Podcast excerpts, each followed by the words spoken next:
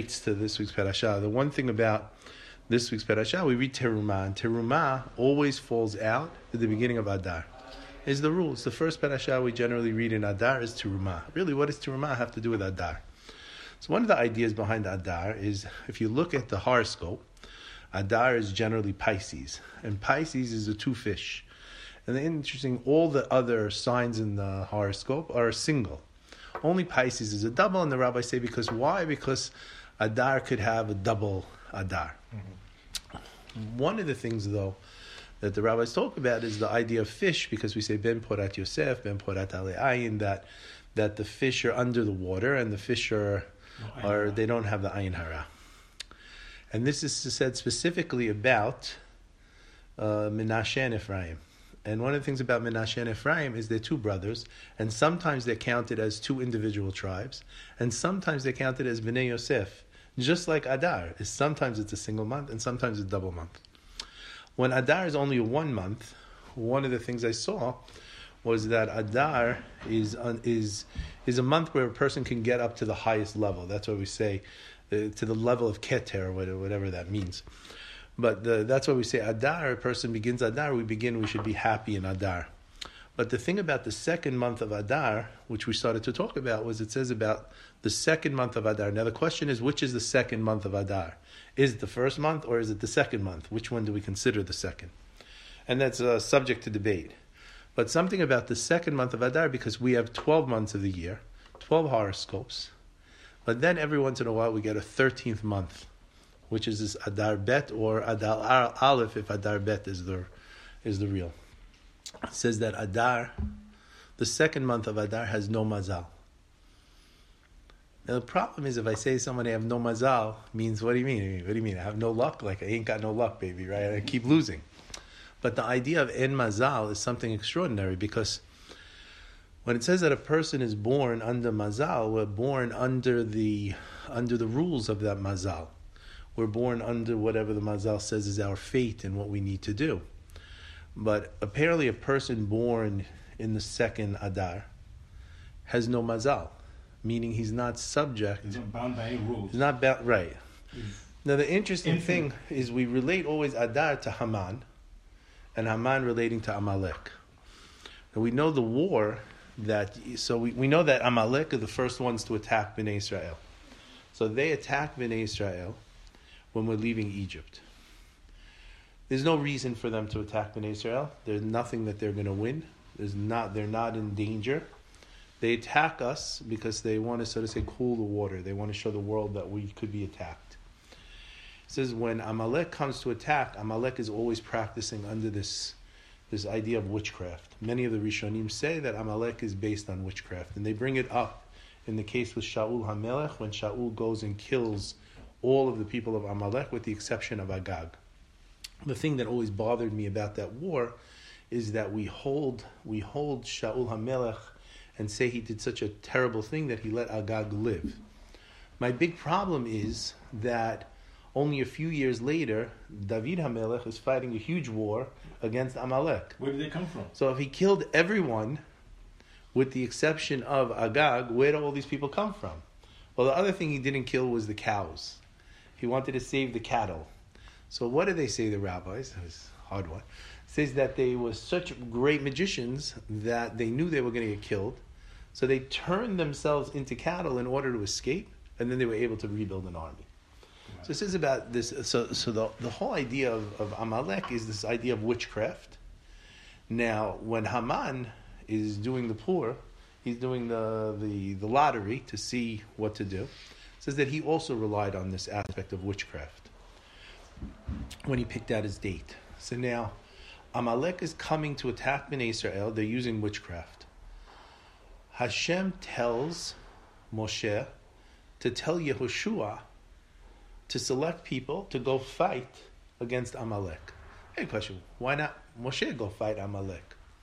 Why Yehoshua go fight Amalek? Of all people. He wasn't the leader at that point. This is the very beginning when they leave Egypt. Why Yehoshua of, everyone? Now we see later on that Yehoshua goes out and he's one of the spies. But we don't know that he's this major warrior. So we, we, we pull Yehoshua out of all people, and Yehoshua is the one who's going to go fight the fight the battle. Now, now the the interesting says that you're supposed to choose. Yehoshua has to choose people. Who are the people that he chooses? So I see Rabbeinu Bachya and then the Chizkuni both comment on this. Interesting. They say that Amalek, when they went out to fight Bnei Israel, one opinion is they took everyone who they saw would live out the year. They knew that every one of their soldiers was under a star, they would live out the year. Another opinion is they took everyone whose birthday was that day. That means they had a charmed day that day. And those are the soldiers they sent out to fight, and they no one could die. Now, you're going to take these guys and go fight against Bnei Israel. Who's Yehoshua going to get? Who's going to use to fight? So I saw an unbelievable idea. Chizkuni says, what did he do? He took people only born in the second month of Adar because they weren't subject to any mazal. And they also are immune from any witchcraft, any witchcraft trying to come and, and harm them. So, so what, what happens now is they have a battle. Who wins the battle? Between Amalek and Bnei Israel that Yoshua fought. Who wins? Nobody. It says that Yoshua was able to weaken them. According to many of the commentaries, not a single one of them died. Why? They couldn't die. Why? Because they weren't good as weren't able to die. So he says, what happens? None of them died.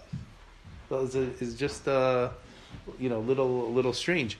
So he says that what happened is this whole idea of of needing to fight magic with magic in, in this thing of Adar. Now it comes to Haman. Haman also is using magic to fight against and to, to kill Bnei Israel when he's going through the pur. How does Mordechai battle the magic? So if you're living under astrology and under fate and whatever, it seems that Haman had it all planned, that everything should have worked. So what did Mordechai do? Something that only the Sanhedrin could do. What does the San, What does the court have to do? They established the new They moon. established new moon. So what did he do? Not only he changed the day, he added a second Adar. By adding a second Adar, what does he do? He changes all of the mazalot because everything is subject to Bnei Israel naming the time. And that really goes to the whole point of Moshe Rabbeinu asking Hashem, why are you telling me to do this as the first mitzvah of sanctifying the moon? And really what Hashem is telling Moshe Rabbeinu is this. that when I'm telling you this, I'm telling you that you could rise above the mazalot. How? by, by controlling the time. Ooh. You control everything. Wow. And that's what Bnei Israel, that's what the whole idea says, En Mazal Israel. Because En Mazal Israel doesn't mean we're out of luck. It means that we're not subject to luck. Now, in all things, the Gemara says every blade of grass is, is subject to it, everything is subject to Mazal. But how do you rise above? That's the whole question of how to rise above. And I think really one of the keys is what happens in this week's Perashah with Terumah. So we're going to try to see in Terumah how it affects our whole idea of Mazal. We discussed this, remember, about the, the football games that were so weird. I Yeah, asked yeah, yeah. About that. Um, I asked. So now we have, we have the the Mishkan. What's the purpose of a Mishkan? It says Daber el bnei Israel.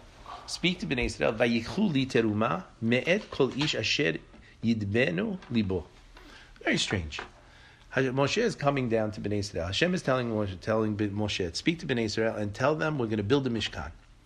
Now the question is, are we building a Mishkan because it's a reaction to the the uh, the Egel, or is it the plan? According to Ramban, according to many of the Mekubalim, according to the Zohar, the plan was always for there to be a Mishkan. A Mishkan was always necessary. This is not a reaction to the Egel. It always was necessary. Ah, Other sides will tell you no, because it seems that the Mishkan directly relates to the sin of the golden calf. Anyway, when we're building the Mishkan, there's something interesting. Normally, if you're going to build something, what do you do? You tax everybody. We have machasita shekel. Everybody has to give coin, whatever they have to give. In this case, when you're going to build a Mishkan, what does it say? Asher yidbenu libo, whose heart is wanting to give. It just if he's inspired to be generous. So what does that mean? Inspired to be generous. You're going to build it just from people of donations. It says Why not set an amount? Why not make sure that everyone has a, a, direct participation? And we know there's one thing that everyone has direct participation. That's the Machasita Shekel went for the silver that went for the support beams around the Mishkan. But why not everything else? Why not for the Aron? Why not for the Menorah? Why not for the Shulchan? Why not for everything? Very few mitzvot in the Torah do we have do what you want.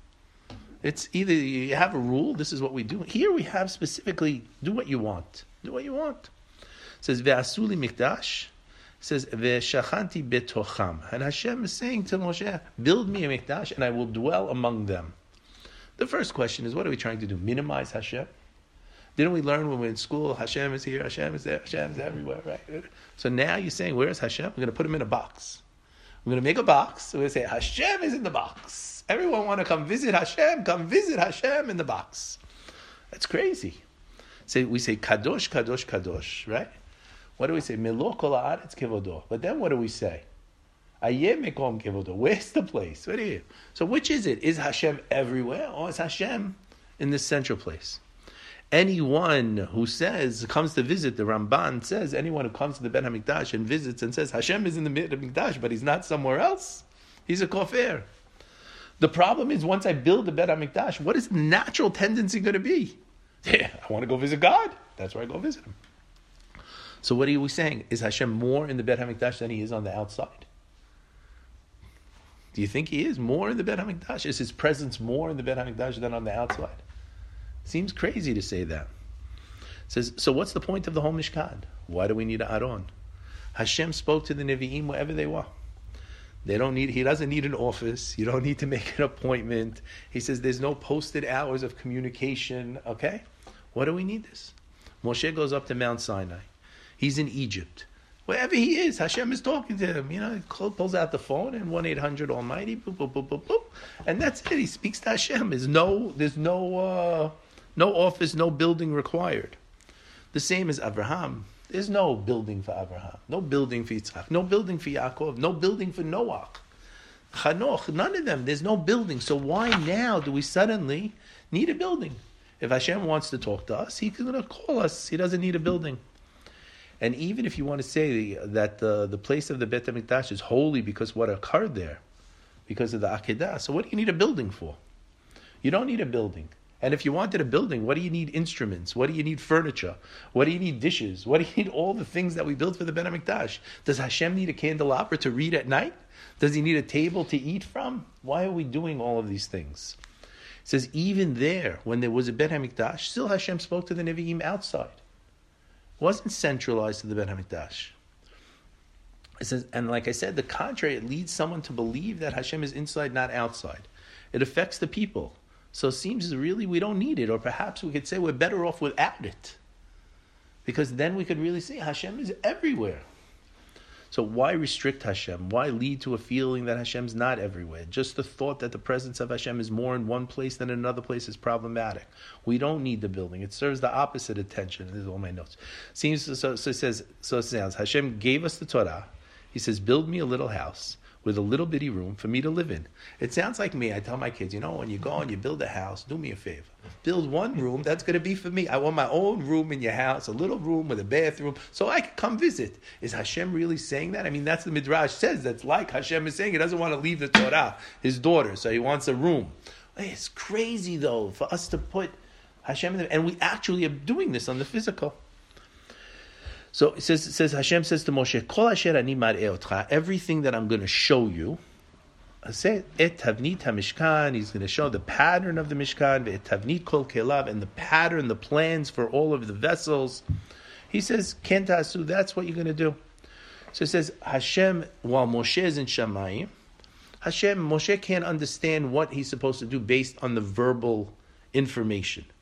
Based on what Hashem is saying, Hashem has to show him the videotape he has to go. Like today, it's interesting because you know you build a house today, you could actually go and see the house and walk through the house uh, with virtual reality. So Hashem puts the virtual reality goggles on Moses way before we ever had them, and he shows him everything and how it's built and how it comes apart. I know when my guys design a piece of furniture, they basically could you know hit a button and all the legs could come off, and you see how everything joins. And why does Moshe need?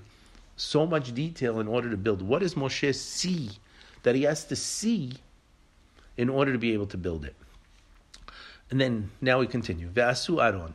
You should make an aron, uh, a closet. Uh, that's really what's in aron is a closet. Atzeh shitim out of out of shitim wood, and he gives the dimensions. He gives the dimensions of a closet. And now v'natata el ha'aron et ha'edut. You're going to place into the aron the the tablets, asher, asher, which I which I gave you. So the purpose Hashem is saying that now the thing is asher eten that I will give you which leads us to believe that the whole Mishkan idea is before the the the chet of the egel. says so. Basically, Hashem is saying, "I'm going to give you luchot, and you're going to go downstairs. You're going to put them in a cabinet so you could lock them away. Why do you need to lock them away? If you already have the Mishkan, and you already have in the Mishkan the Kodesh Hakodashim, just put a shelf in the Kodesh Hakodashim that says luchot. Go here. Boom. Why do we need this whole thing of Aron? to put the luchot. It says, why do we need it at all? It says the menorah has no uh, box to put it in. The shulchan has no box. They're exposed. So take the luchot that Hashem gave you, put it in the kodesh kodashim, and finish. Why you have to close it in, put on top? Ve'asita shenayim keruvim zahav. You're going to make two cherubs out of gold. Miksha says it's going to be solid. You're going to have to make them and they're going to be part of the cover. So now you're going to make the closet, this this cabinet, and on top of the cabinet it's going to be a gold cover that goes over. So not only are we putting it inside, we're putting it inside, closing the doors basically, and covering it says ve'asu keruvecha. You're going to make one one cherub on one side, one cherub on the other side, and the cherubs are going to have their wings, and they're going to uh, go through the whole thing. The cherubs, basically, the rabbis say, one is a face of a male, one is a face of a female, one of them is taller, one of them is shorter. Now, when Nebuchadnezzar and, and Nebuzaradan, so Nebuzaradan was the general, he was the general of Nebuchadnezzar. They were the first ones, they destroyed the first Bet HaMikdash. Nebuzaradan, we have the crazy stories of him killing person after person, and he eventually converts. Uh, but when Nebuzaradan goes into the Kodesh HaKodashim, what does he see? He sees cherubs. he says, What is this? Bnei Israel all against all the time. We tell them, listen, all we want you to do is have one of our idols. Just leave it there. Do whatever you want. Just have one of our idols on the side. I say, no, we're not allowed to have idols. We're not allowed to have images. We're not allowed to have, we're not allowed to have things that are that are uh, that are statues. And all of a sudden, he goes into the Bet Hamikdash, and what does he see? Two angels. He says, it's all a lie. It's all a joke. Everything everything the people, the Jews say is a joke. What is going on here? And and we say the Midrash tells us that what was happening at the time of the destruction of the temple. What were the two cherubim doing? They were hugging each other. Imagine you go in there, you see a boy, a boy cherub and a girl cherub, and they're hugging each other. Saying the Jews, this is ridiculous. One cherub was a boy and one was a girl. Yeah, one was male, one was female. One was taller, one was shorter. Really? And they, they if, if Bnei Israel were again, were not nice to each other, they faced away. They're not, they weren't identical. No, weren't identical. Different, taller, shorter, male, female. So it says so now you have the Ten Commandments, and in the Ten Commandments it says, what are you supposed to do? What's the, you're not supposed to have a graven image, and all of a sudden, not supposed to have a graven image. And where do we have a graven image? Right. In the holiest of holy places. So Hashem is telling Moshe, you know what? That's where I'm going to talk to you. And I'm going to speak to you So in between the space where these two cherubs are, that's where my voice is going to come to you. Which is on top of the Aron. Everything I'm going to command you, Ibn Israel. So it's crazy. Sham. Speak to you from there, between the two angels. The voice came. Moshe has to, he's coming, he's going to look, he's going to see the voice actually coming from that place. Again, we're going to ask a question. What does Moshe need that for? He's been dealing for the last year with the bad phone. He has a portable phone. He doesn't even have the phone. He has the, what's it called? It's much better. He has an invisible uh, AirPod, an invisible one in his ear that Hashem talks to him whenever he wants to, wherever he is. What does he need now? He has to go to the payphone. Okay, he has to put a quarter in the payphone. Go into this place to hear Hashem talk to him. What do we need that for? says he says you want to he says says so now the, the Arizal is going to explain. So I, I, we could go into the whole thing of Adar. I'll go a little Adar because it relates a little bit to to Mordechai and Adar, but I'm going to explain here. So the Arizal says that if a person wants to get to the Kisei Kavod, we have this image of the Kisei Kavod. The Kisei Kavod is God's throne. It's on the top of heaven, God's throne. It says that a person, if they want to get to it, if a Navi wants to wants to have nivuah, he has to take a journey. He has to travel through the worlds. It says we live in a world. The bottom of we, we are is called olam asiya. Is the world of action, where we do things. Things happen. If a person travels through spiritually the whole world of olam asiya, he gets to a place called olam yetzira, the world of formation. Yetzira is yesh meyesh meaning when you form something, you form something from something that exists already. Above this olam yetzira is olam biriya, the world of creation, which is yesh me'ayin, creates something from nothing. And above that is atzilut, where it's very high. Hashem's throne, if we're going to say it exists in a place in the spiritual dimension, exists in the spiritual dimension at the very top of Olam HaBiriyah, sort of in between Atzilut and Biriyah, at the very top of Biriyah. The top of Biriyah is below the Kiseh. So, so it says, so if we enter this world from level to level, we have to travel through the level. The Zohar talks about talks about halls and a person traveling has to travel from hall to hall and has to basically know the passwords and get through the angels and be careful because you know like you have these games today that you know you have to travel from world to world and you have all science fiction think all of that is based on on this to a certain extent that a person is traveling spiritually from world to world to world he's rising from level to level to level overcoming personal things overcoming his own things, separating from his body until he could achieve this level of nivuah. So you had schools of Nevi'im. At one point, you had schools of Nevi'im that had a million students. And these were students who were studying how to be a Navi. And how to be a Navi is a person has to be able to separate his spiritual from his physical and travel through these chambers that go from world to world to world.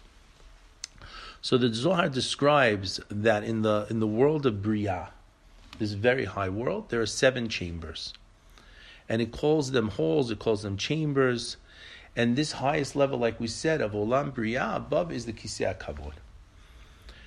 Each of these halls, says the Zohar, Uh, I asked Victor about it. It's very hard for me to understand, but he was like, oh, like "How many times you been there?" So he was like, so like he's just talking about, yeah, okay. So each of these chambers relates to us in some way. There's a so so for example, imagine if I had like I went to City Hall and I needed to deal with my property. So there's a window for your real estate, and there's a window for marriage contracts, and there's a window for for my uh, sewer, and there's a window for schools, and there's a window for everything. So it's the same way. There's windows or these halls are sort of offices for different aspects of what a person requires in this world. There's an aspect for shiduchim. There's an aspect for refuah. There's an aspect for children, and all of these halls are occupied by angels. Angels who basically will take the message from here into the hall. And each of these angels has special responsibility. So you have these seven main halls, and as you climb up from hall to hall, you have to imagine that the top of each of the halls is glass. And you can see up from hall to hall in what's above you. So, in effect, if I'm in the last two halls, so the last two halls, the sixth and the seventh, the sixth is called, the sixth called is, this is, there's a skylight and it's called Hechal Ratzon. Hechal Ratzon. This is the sixth level, and above that level, we have the seventh level, which is called Hechal Kodesh HaKodashim this level of Kodesh HaKodeshim is where the throne of Hashem is sitting. Okay. So, and in this level of Hechal Ratzon, which is below the Kisei Kavod, there are four angels who reside. Those four angels are Raphael, Gabriel, Michael, Uriel. okay. So we have four, those four angels, and each of those angels has two assistants. Now you got me. So now we have four angels with eight assistants, meaning we have 12 angels. Four plus eight is 12, and that relates to the 12 mazalot, which is below that olam. Okay? From there, a person could, could climb into this final hall of Bria, which is the hall called Kodesh HaKodashim, which is really the place of Kisei HaKavod. In essence, Hashem doesn't need a Mishkan. We don't need a Mishkan. The same idea with the Bet HaMikdash. It seems to be restricting to Hashem. But what the Zohar explains, and we need to understand, that the Mishkan itself is comparable to these last two worlds. Olam Ratzon and Olam Kodesh HaKodashim. says the Kodesh HaKodashim is related to this hallway called Kodesh HaKodashim. The rest of the Kodesh is related to this final called Olam Ratzon. When one feel what one feels in the Mishkan, what one feels in the Mikdash, is that one is in the embassy of those two rooms from the world of Bria. That when I step into the Mikdash, when I step into the Kodesh Kodashim, I'm not there. I'm in another place. So the only way to understand it, and you know, Rabbi Avitam, my rabbi, was so interesting because he always said that you know we have all of these things that we learn in modern age to help us to understand. He says that you have to understand it even science fiction terms. We're entering a parallel universe. Entering the Mishkan itself and the Kodesh Kodashim, I'm not in this world. I'm in this parallel universe. Like like a portal of some kind. Exactly. The word I have, it's a portal. It connects from here to there. So what what in essence is it saying is this that that if I go to the Mishkan, just to explain a little more, and then I'm going to show you how it works.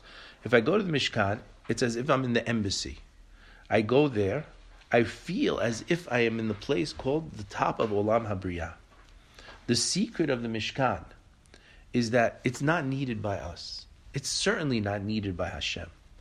But it's an embassy and it's a connection point to the highest level perceptible by us of Hashem. The highest spiritual level that we could perceive is this olam that we're calling olam, olam the top of olam habriya, which is this olam ratzon and olam kodesh hakodeshim. This is why that Hashem, when He commands Moshe, He says, "Let everyone give whatever they want." Because what's that olam called? Olam ratzon. What is olam ratzon? Will, free will. Whatever you want to give, you want to connect, you give. That's how you connect to this olam ratzon. That's why it's whatever you want to give. It's not forced upon you. You want to be in this olam ratzon. It's up to you. It says the mikdash is the connecting point to this whole called ratzon, free will.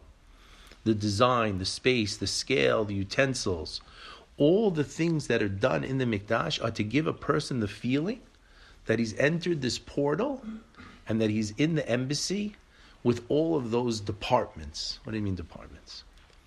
Imagine we're in a foreign country. We stop, we're under the rule of a foreign power.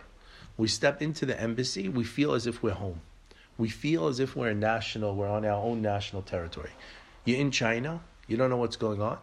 You want to feel like you're in America, you go to the American embassy, American soldiers. You're standing on American territory. The idea of the Mishkan is heaven's embassy on earth. You step into the Mishkan, you're not on earth anymore. You're now in this aspect of that. The specifications of the Mikdash, they're not for Hashem. He doesn't need it. Everything there is all for us, so that we have the feeling we're in this hall called the Hall of Ratzon or the Hall called the Shakodashim. Why do we have this relating to Moshe? This is where Moshe was for 120 days. When it says that everything is mar'eh, whatever Hashem is showing Moshe, why do you mean mar'eh? He was there, he saw. That's how he saw, because he was there already. When he was in heaven, what he's doing is he's expanding that place down here on earth. The same way that Moshe heard Hashem in heaven, he's going to hear below. It's the same connection. So it's not like I'm on the phone. It's as if I'm there. So the difference we could say is imagine if we can for a second, imagine if I'm having a conversation with someone on FaceTime or a hologram. That I feel that I'm with the person versus a telephone.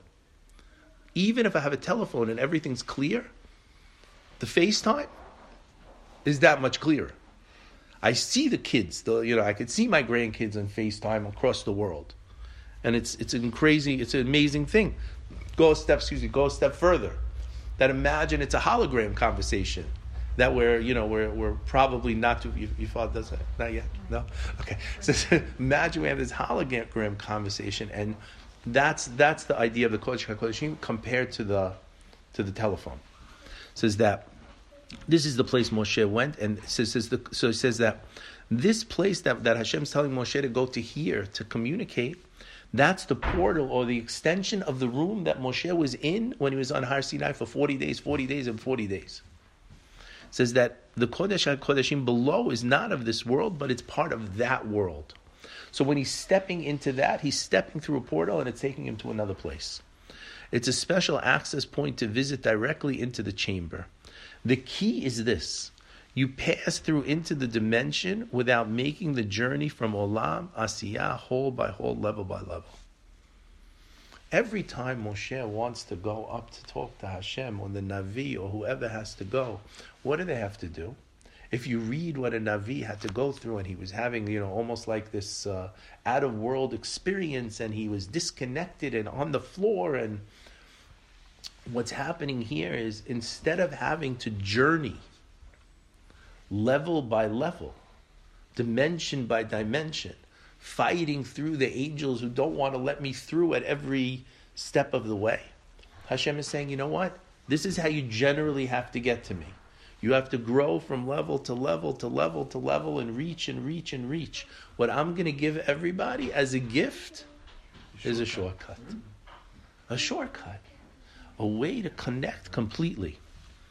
And I said, and although Rashi brings that the midrash is the, the, midrash that says that the that the whole Mishkan is only after the Egel, after Moshe spent the time, Ramban, Tosvot, the Zohar all say that this was a, this was from the beginning a commandment. It's good. It's fine. It's good. This was a commandment from the beginning. This was this was what Hashem wanted them to have. The Mishkan is given as a grant to us, not as an obligation, but a direct benefit to us to connect. If a person understands the miraculous aspect of the Mishkan or the Bet HaMikdash, he understands this. On earth, we're subject to nature. In heaven, we could see miracles. He says the Mikdash is not on earth, it's an extension of heaven. And that's why the Gemara says every single day in the Mikdash there were 10 visible miracles. Just the idea of the Aron fitting inside the Kodesh HaKodeshim when it doesn't fit if you take the dimensions of the sticks and you put them in the room, guess what? It doesn't fit. The Gemara says the Mikdash is relatively small. Even the courtyard of the Mikdash is relatively small. Imagine three times a year, all Bnei Israel. Imagine just Pesach. Korban Pesach. They had to do three. You have a million people coming. I don't care if you had to do three. You can't fit a million people. Miraculous. Everyone wanted a bow. Suddenly there's room. What does that mean? What are all these things telling us? That once we enter into the Mikdash the Mishkan, we're not in this world anymore. You know, today's Rosh Chodesh. The whole Tefillah of Rosh Chodesh, we're praying that Hashem should return us to that. Why? So that we should take a cow and kill it? It seems crazy that that's not. No, because we should have this vehicle to direct connect that we, that we lost. The idea of the angels on earth, there's no images of angels. On earth, you're not allowed to make a graven image. But where is the keruvi? Where are the keruvi? In the Kodesh Kodeshim. What is that representing? The place where the angels are in Shamayim. It's representing this hallway called the hallway of Kodesh HaKodeshim. And who's in the Kodesh HaKodeshim? These angels. You have angels there. We have angels here. Why one male, one female? Because sometimes we relate to Hashem in a masculine way, and sometimes we relate to Hashem in a feminine. Not to say Hashem is sometimes masculine, it's the way we relate. So, for example, we say Nakdishach. Nakdishach is feminine. Right? How, what do you mean we're saying feminine? we say the Shekhinah relates. We say sometimes Avdecha and Avdach. What do you mean? Sometimes we're related to Hashem each way. It's, it's a, a heavy duty, but that's the whole idea of the, of the cherubim being male and female. Two statues relates to what's going on in Shamayim, this Hechal Ratzon, this hall of will. I didn't even know there were female angels. Why they're female angels? No, but it's not the idea of a female angel. It's the idea of the aspect of a masculine and feminine in relating to, in us relating to. these two angels on the on the ark, represented children, male and female children. representing male and female says not only he says not only that this is the place this place called the the, the ratzon this this this hall of ratzon that's the place where the where the souls are stored. It says that when Hashem is going to send the soul down to this world he takes the soul from below the kisei kavod what's below the kisei kavod this hechal called ratzon. So he says that at midnight, the Midrash says that Hashem speaks to the souls that are below the Kisei Kavod. Where? Here. And that's the idea of Hashem telling Moshe, I will speak to you from this place because that's the place where my voice is heard every single night. He says, Moshe is telling Hashem is telling Moshe, you don't need to raise yourself. You don't need to go on the spiritual journey. You don't need to go through the worlds. You don't need to go through the holes. You could have this direct connection where you literally could walk in through the Mishkan and come back to where you were on Har Sinai for the 120 days. Moshe reaches this level, he climbs to the top of Binah. So it's above the level of Binah when we're thinking of the of the Sefirot. And that's very important because I saw I saw that I saw and I wrote today that that that the rabbis bring that in Adar we have the ability to rise to the level of Keter. And the level of Keter would be the level below the bottom of Keter would be the level of the, the throne, would be the bottom of Asiyah, which would be the top of Binah. What does that have to do with the man in the moon? We'll get to it. This highest level of Olam Habriyah, and we won't need to climb. So Hashem is telling Moshe, follow these specifications. What do you mean? You saw the video when you were in Shamayim. You saw what it is. It says, the spiritually, this is where Hashem dwells in Shamayim. Uh, Grant, remember, there's the spiritual aspect that we can't bring down to a physical, but in some way we're manifesting it in a physical. It says, goes further. Betzalel. How old is Betzalel when he comes to build the Mishkan? 15, yeah, 13, 15. He's a kid. So now, Moshe is writing all the instructions of building the Mishkan. He starts with the Aron. We go through the Aron, the Shulchan, the, the, the Menorah, the, Aron, Menorah, Shulchan, go so on and so forth. Comes to Betzalel, and it says Hashem imbued Betzalel with knowledge. And Moshe is telling Betzalel, this is what you're going to build. You're going to build the Aron, you're going to build the Menorah, you're going to build the Shulchan, you're going to build the Mishkan, you're going to build the walls. And Betzalel turns to Moshe and says, Moshe, with all due respect, I have a question for you. What do you build first? The house or the furniture? Says Moshe, you have to build the house first, not the furniture. What makes sense to build? And the rabbis say that all the people now get nervous. Here's this little kid telling Moshe, who just came down and is telling him to build what to build, telling Moshe, whatever you said, we're going to do the opposite. And the people say, if, if Moshe got this wrong, what else did he get wrong? If a 15 year old kid is correcting him, oh boy, we're up the creek. Says, no, the Arizal explains something. He says, we have to understand that each of these kelim represent one of the holes in the hierarchy of these holes in Olam Habriyah. He says the table, the shulchan, for example, represents parnasah. We know the menorah represents knowledge. That's why when it says when a person prays the Amidah, if a person wants to have more parnasah, they don't just face east, they're facing east, but a little bit to the north. And if a person wants to have more uh, more knowledge, he's facing east, but a little bit towards the south. That's the because that's where his thinking is. So there's the menorah. There's, each of the vessels has some aspect to one of those offices of upstairs. said for, for, for wisdom, it's Wisdom is east the and south. no. So so we say that south. It's east, but a little towards the south. Right. If it's money, it's east, but a little towards the north. In our synagogue, the hechal is due north. okay. What was on their mind? Okay. ah, the first time I walked in there, I said, why is it due north? He says, what does it get about? I said, I said, unbelievable. It was a, a joke. They, they built it because of the city, but I, I think they could have built it the other way, and I tried to change it, but they wouldn't let me. Anyway, so he says that, that the Mishkan itself, says the Arizal, refers to the lowest part. This is the aspect of Malchut. This is the bottom, where you begin to climb level by level by level. It says, and it goes to the highest level, which is the Aron. Moshe, where is he coming from? He's coming from Shamayim and he's coming down. So he's describing it in which order? Top to bottom. But Betzalel, who's building it, he wants to build it from which way? From the bottom up. And that's the difference in the two. It says that to get to the Aron, to get to the place below the Kisei Kavod, says Moshe is saying, oh, you know what, you're right, Betzalel. You have to build it, but you always have to begin with the end in mind. The end is the Aron. The purpose of Mishkan is to get to the Aron, which is to get to this place of Kodesh HaKodeshim and Shamayim. Betzalel tells Moshe, we're starting below. We need to rise up for the people. People can't start.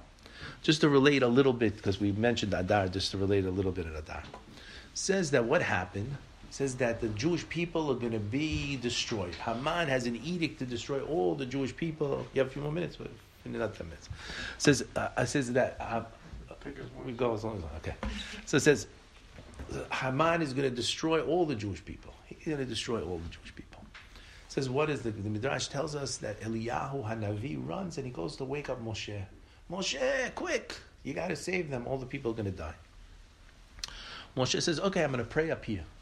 But is there anyone who knows how to pray below? I'll pray up here, but I need someone to pray below. Who knows how to pray below? It says, who could pray? Mordechai. Mordechai. He's the only guy. It says, Ish Yehudi haya habira. Ushmo Mordechai ben Yair ben Shim'i ben Kish Ish Yemini. Says Rashi, what do you mean? Ben Kish. He says Ben Kish, based on the Gemara Megillah, he was Mekish, meaning he knocked on the gates of mercy and he opened them. So it says, says he, he says Mordechai was busy what did Mordechai, what was he doing in Shushan? Remember, where's Mordechai when Mordechai was taken 11 years before the exile? It says specifically. Where was he taken when he went into exile? He was a minister. Where was he taken? To, to Bavil. So if he was taken to Bavil, how does he get to to, to here? How does he get to, to what's it called? To uh, Shushan. What is he doing in Shushan? He was in Shushan to plead on behalf of the Jewish people to rebuild the Bet HaMikdash. That's what he was doing in Shushan because the king is in Shushan. I need to figure out a way to convince the king to allow us to build the Bet HaMikdash. It says Mordechai understood that it was so important to have the Bet HaMikdash. Why? Because it's an access to what? To be able to knock on the door. It says only Mordechai understood. He understood that it relates to the gates and the halls, to the this place of Rachamim, the place of Kisei Kavod, he understands the concept of the Bet HaMikdash. Says what happens? The Megillah, the Megillah shows us. It says what happens. He says we see in the end, the Jews are going to be killed. Then all of a sudden, Haman is hung, and because Mordechai, then, then Haman, and then the king says, take the ring from Haman and give it to Mordechai. Now let me ask you a question. Why? What did Mordechai do to deserve the ring? So we know he heard a conversation, and because he heard a conversation, he told the king, okay, but this is not Yosef. Yosef went and he interpreted the dream and he gave him advice and he told him what we need to do. Why is Mordechai getting the ring? Why is he becoming the prime minister? What does he have that makes him the prime minister? What, what, is, what is the idea? It says, why? Because Mordechai understands the concept of being an ambassador to the other world. It says you could see in Mordechai that he's connected beyond this world. So the king could see this. That's why I made it's, him that. It seems. And how do we see? Vahi omen et hadassa. It says he brought up hadassa. What does the Gemara says? The Bereshit Rabbah says that it, it, crazy what it says. It says, what does it mean, Oman? Oman is what? He, he, he, so it says, we, we translate, he brought her up. But basically, we use it that he raised her, he nursed her. Bereshit Rabbah says he went to find a nurse to nurse her, a nursemaid to nurse her. He couldn't find one. So what happened? He nursed her. What do you mean he nursed her? Says the Gemara that it's possible for a man to nurse a child. How could that be? Don't tell the women who have to get up in the middle of the night. It says, how could that be that a man could nurse a child? Got some injections. says that he came to Bavel, he was exiled. The reason he's in Shushan is because he wants to bu- rebuild the Bet HaMikdash. Achashverosh hates the Jews. Achashverosh hates him. But Mordechai is the messenger from the embassy. He's above nature. He's living in a spiritual world above nature. He's not subject to nature. And that's why the Midrash could say that he could nurse her. Why? Because he's not subject to the rules of nature on a spiritual level and on a physical level. Says that the, that the halacha, the Rambam says, we, we talk about the Purim is going to be the one holiday that we celebrate after Mashiach. Whatever that means is different opinions, but there's something special about, about Purim. And the, the reason is it's because this holiday relates to the, this embassy. It relates to this Olam Habriya. Chodesh Adar is a happy month. But we know Moshe dies. It says, what does Haman see? That the ambassador from this place called Hechal Ratzon, this ambassador from, ambassador from Hechal Kodesh HaKodeshim, is gone. And what does that mean? Bnei Israel are disconnected from Hashem. And once they're disconnected, I can step in and let the mazalot work. That's the idea of Haman by Adar. That Moshe represents the connection. There's no connection. We see there's no connection. How do we see there's no connection? There's no Beit HaMikdash. Haman says this is the perfect time to destroy them. Their mazal is low. I have the ability to kill them.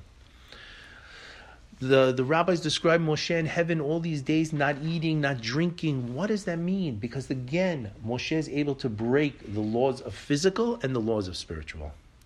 When Moshe dies, we lose the connection in some way. And it says that when Moshe died, what happened? We lost 3,000 halachot the next day. The next day. Why? Because we lost the connection. So this explains Moshe's question. He asks Eliyahu Navi, is there anyone who could pray?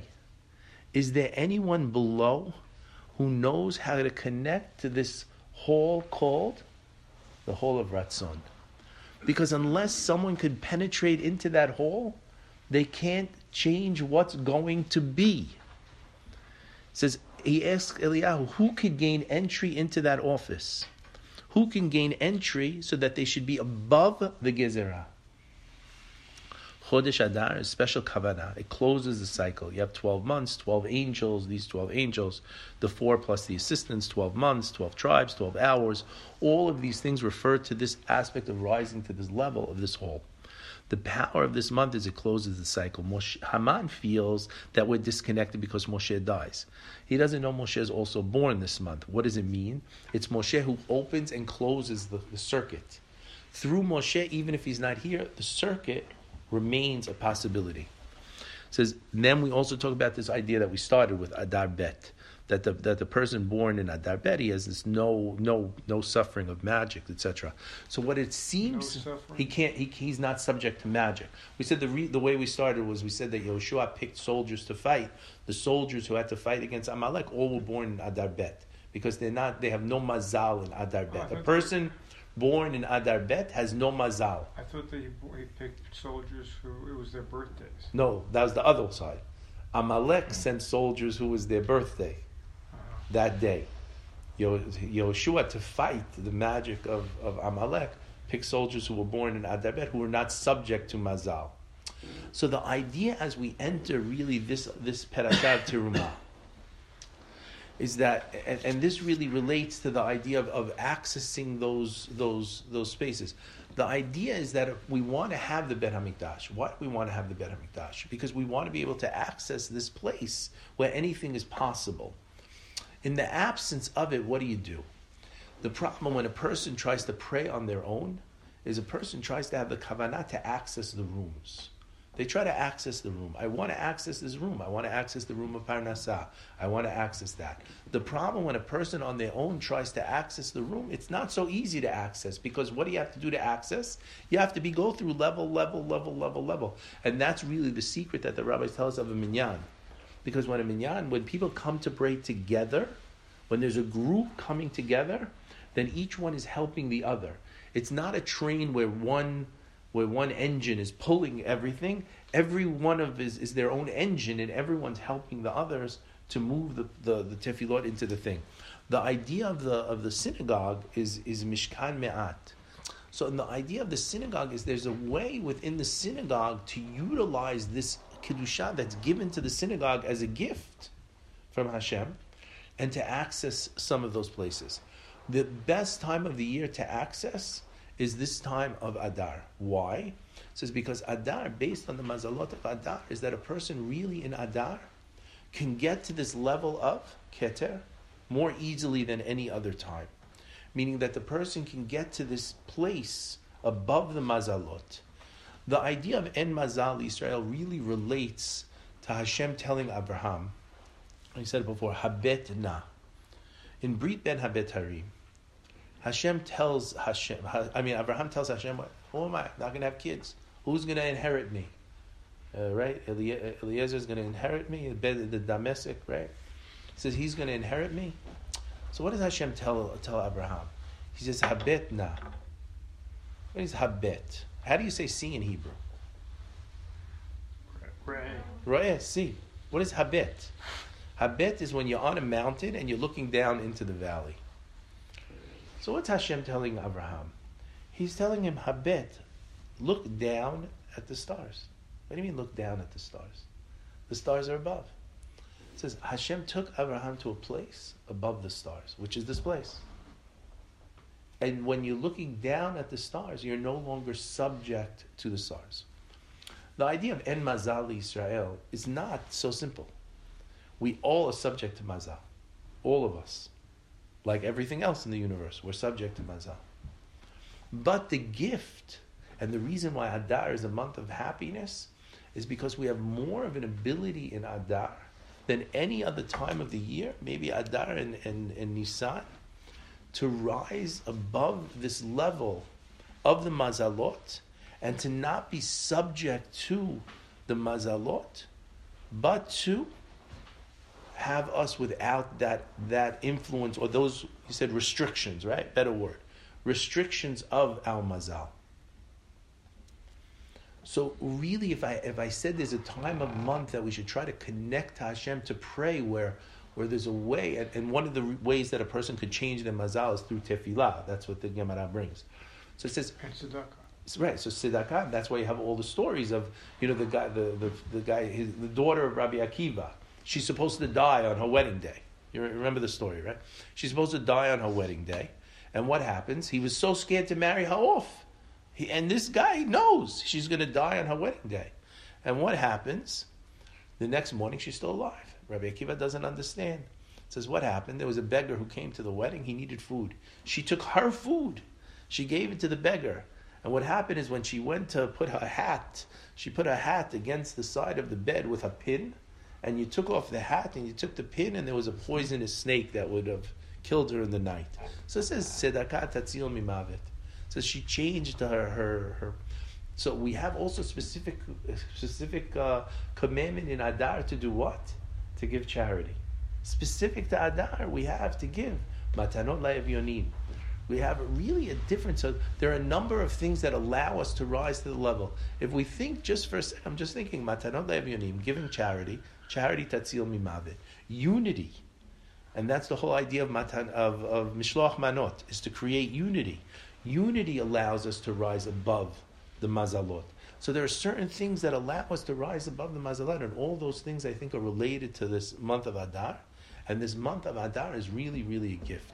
I think one of the reasons we always coincide to read Terumah is because the whole idea of the Mishkan, the whole idea of the Mikdash, the whole idea of the utensils is to show us that there's a way that Hashem's giving us a gift to rise above to the highest level, to grant us access. We don't have the Mishkan. We don't have the, the, the Mikdash. But we have the Tefillot. And in the way of Tefillot, a person really has to use their imagination to try to transpose and push themselves into this place. And if we could do that, really we could connect to that, that really high place. So I think I spoke to someone just now. One of the reasons I was was on the phone with this poor lady, and she's going through whatever. I said, okay. Aside from the fact that we have to figure out how to help her on the, every physical level, I said to her, you know what? It's unbelievable that it's happening Rosh Chodesh Adar.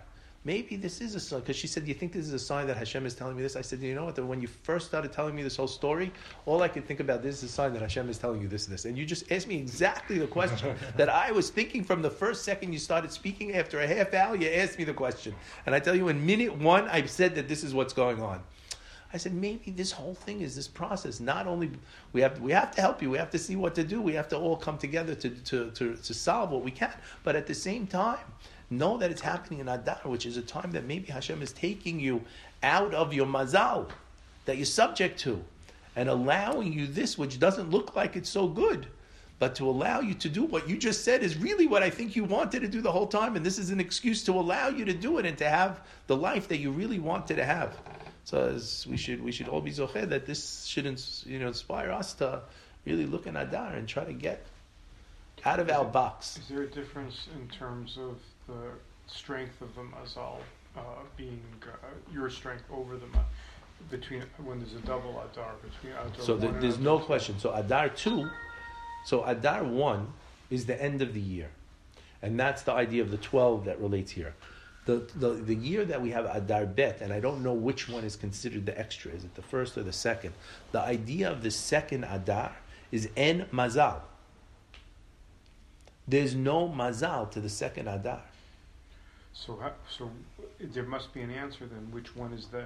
the So the most second? of the Mefarshim say Adar Bet.